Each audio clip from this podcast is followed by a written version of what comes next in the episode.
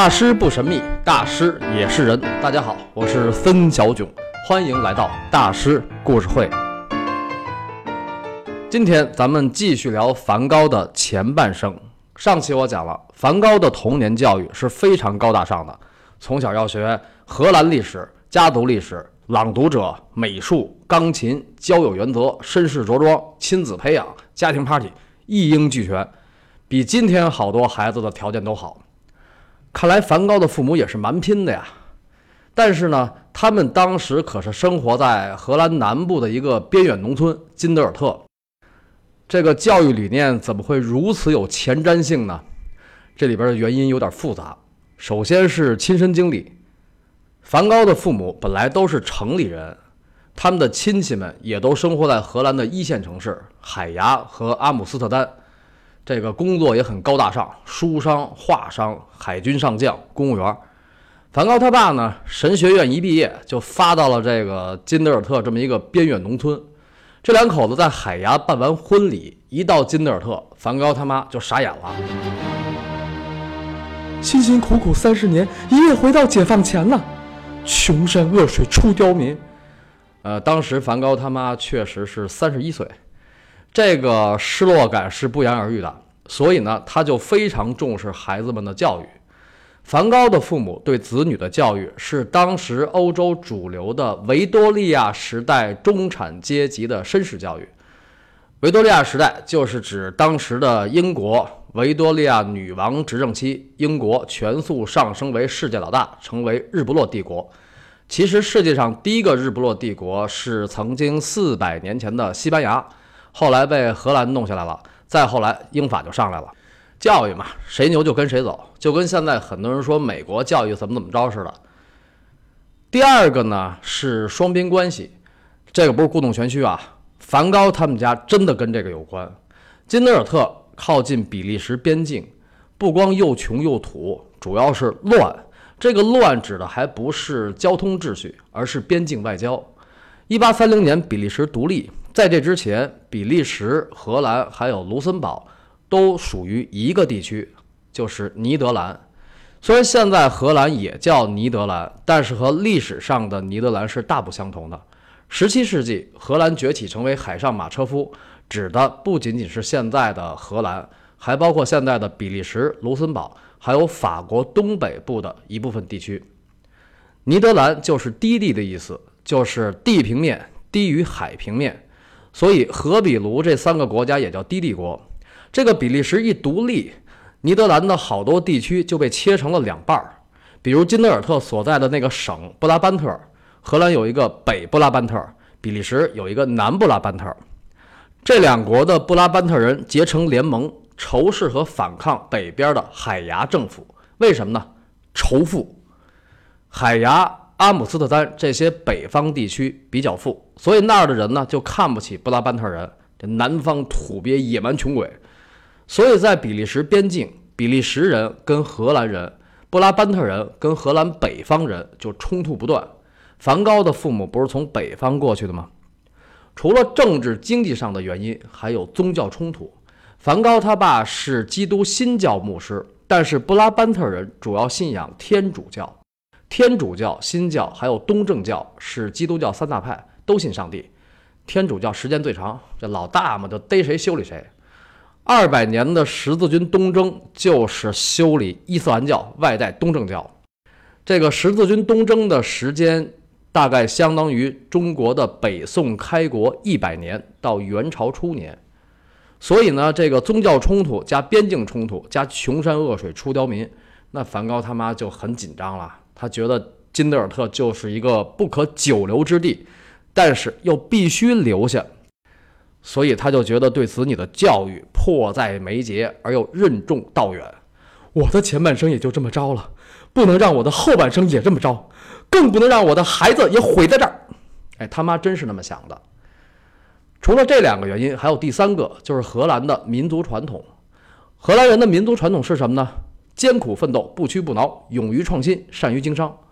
咱们中国的《列子汤问》里说这个愚公移山，还有《山海经》里说的精卫填海，不知道是不是真的啊？但是荷兰人围海造地确实是真的。《什么叫围海造地呢？就是修一个大水坝，把一块海域严严实实围起来，再把里边的水抽干之后把它填平。十二世纪的时候，荷兰还是一片汪洋大海。从十三世纪开始，荷兰人就围海造地，所以欧洲人说上帝创造了海洋，荷兰人创造了陆地。现在荷兰有四万多平方公里的土地，相当于今天的两个半北京，五分之一的陆地是围海造地造出来的。但是八百多年来，肯定不止造了这么点儿，因为还发洪水呢，一发洪水就淹了，然后再围海造地，所以荷兰八百年的围海造地的历史。同时，也是八百年的抗洪救灾史，堤坝修得特别好。还有风车，荷兰不是风车王国吗？最开始风车不是用来发电的，是用来吹干这个湿地的水汽。从围海造地，我们可以看出，艰苦奋斗、不屈不挠是荷兰人的民族传统。荷兰是临海国家，濒临大西洋东部海湾的北海，每年夏天，北海海域都会聚集大量的飞鱼。荷兰人一捕就捕好多，那时候又没有冰箱，你吃能吃多少啊？所以这么多鱼很快就臭了。那怎么保存呢？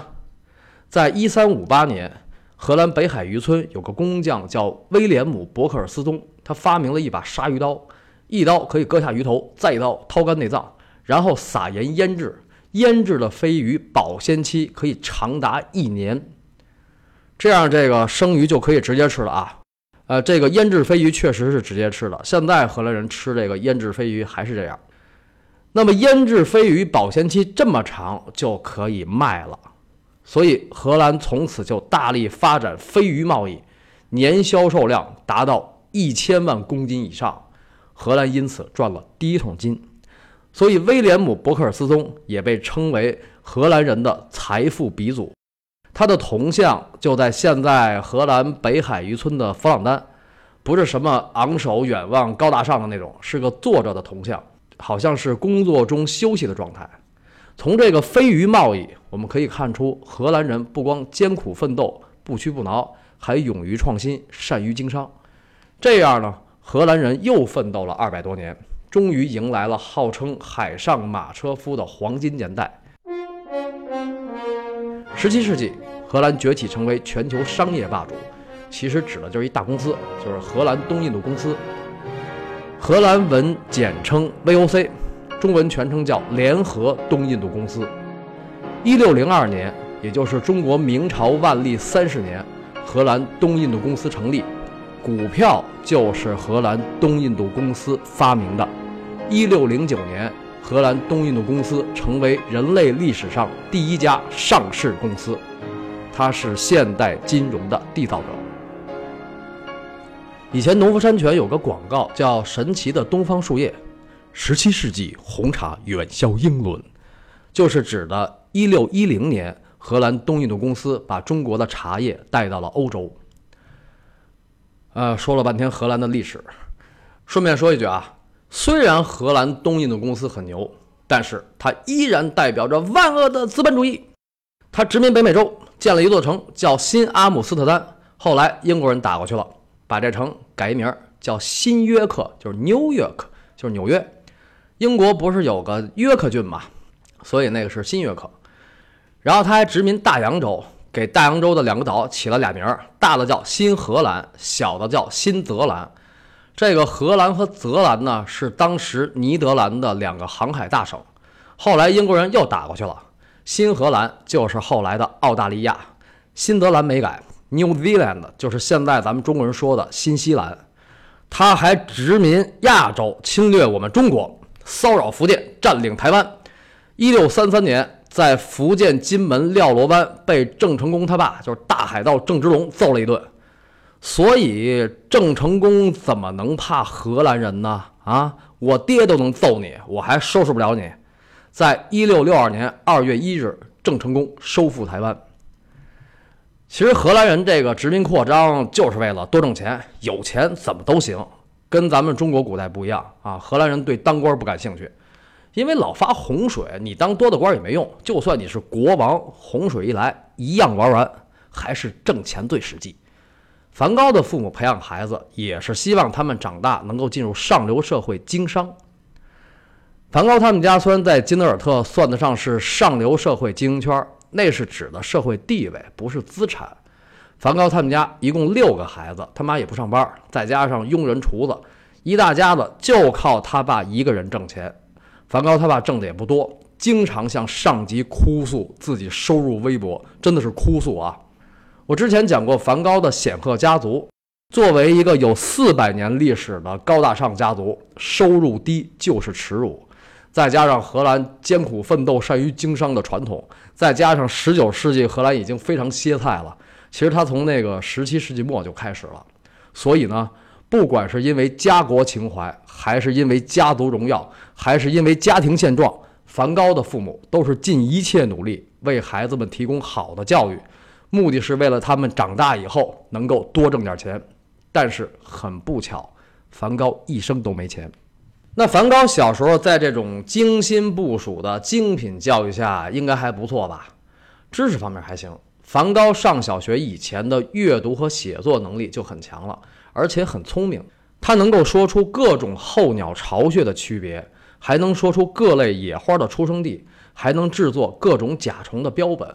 所以呢，梵高的父母觉得我儿子上小学一定是个好学生啊。没想到梵高一上小学就非常歇菜。梵高六岁上小学，就是金德尔特公立小学。其实呢，他的父母本来不太愿意让梵高上这个学校，尤其他妈一百个看不上。边远农村教育落后，我们家在这儿是上流社会精英阶层，你这学校配不上我儿子。哎，可是孩子还小，找个离家近的先上着吧。啊，他妈真是那么想的。这个真是非常讨厌和恶心啊！在学校和老师面前摆优越感的家长是非常愚蠢和奇怪的，一边看不上，一边还上赶着，这不是精神分裂吗？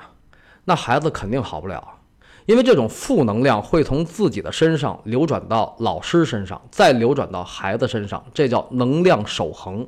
如果家长从心里觉得学校和老师特别好，这种能量最终也会流转到孩子身上，这也是能量守恒。在教育中，学校和老师就是个传送带。那梵高上小学歇菜的表现是什么呢？逃学。为什么逃学啊？因为老师和同学都不待见他。在学校，梵高经常顶撞老师。一个小学一年级的孩子敢顶撞老师，说明什么呢？说明家长惯的呗。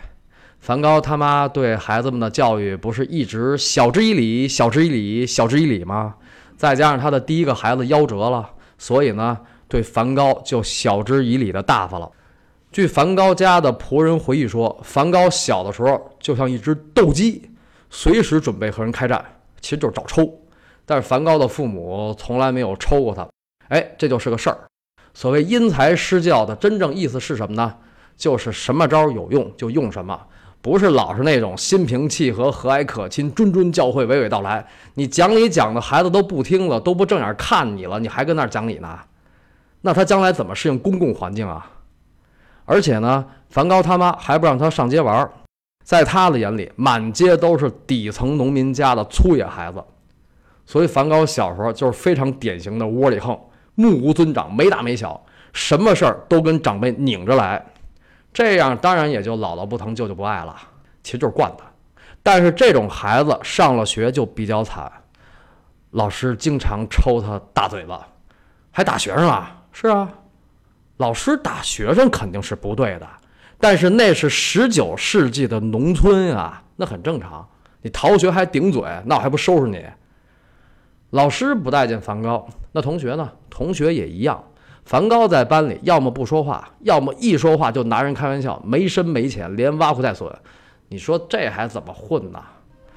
所以梵高从上小学开始就被老师和同学们看成异类，多数时间都一个人待着，有时候就溜出去了，也不回家，一个人离开镇子，在山谷旷野里晃悠几个小时，看看鸟，看看昆虫，看大自然的花开花落。他也不害怕，也不觉得无聊。多年以后，梵高在给提奥的信中说：“偷窥眼前的风景，也许这种癖好在布拉班特的童年就已扎根在我们的心中。”所以，梵高喜欢画风景，这也是个重要原因。梵高的逃学不是偶尔的，是长期的，带有趣味性的。他的体力和胆量都不错，越荒的地方越爱去。有一次都快走到比利时边境了，大半夜才回家，衣服也脏了，鞋也破了。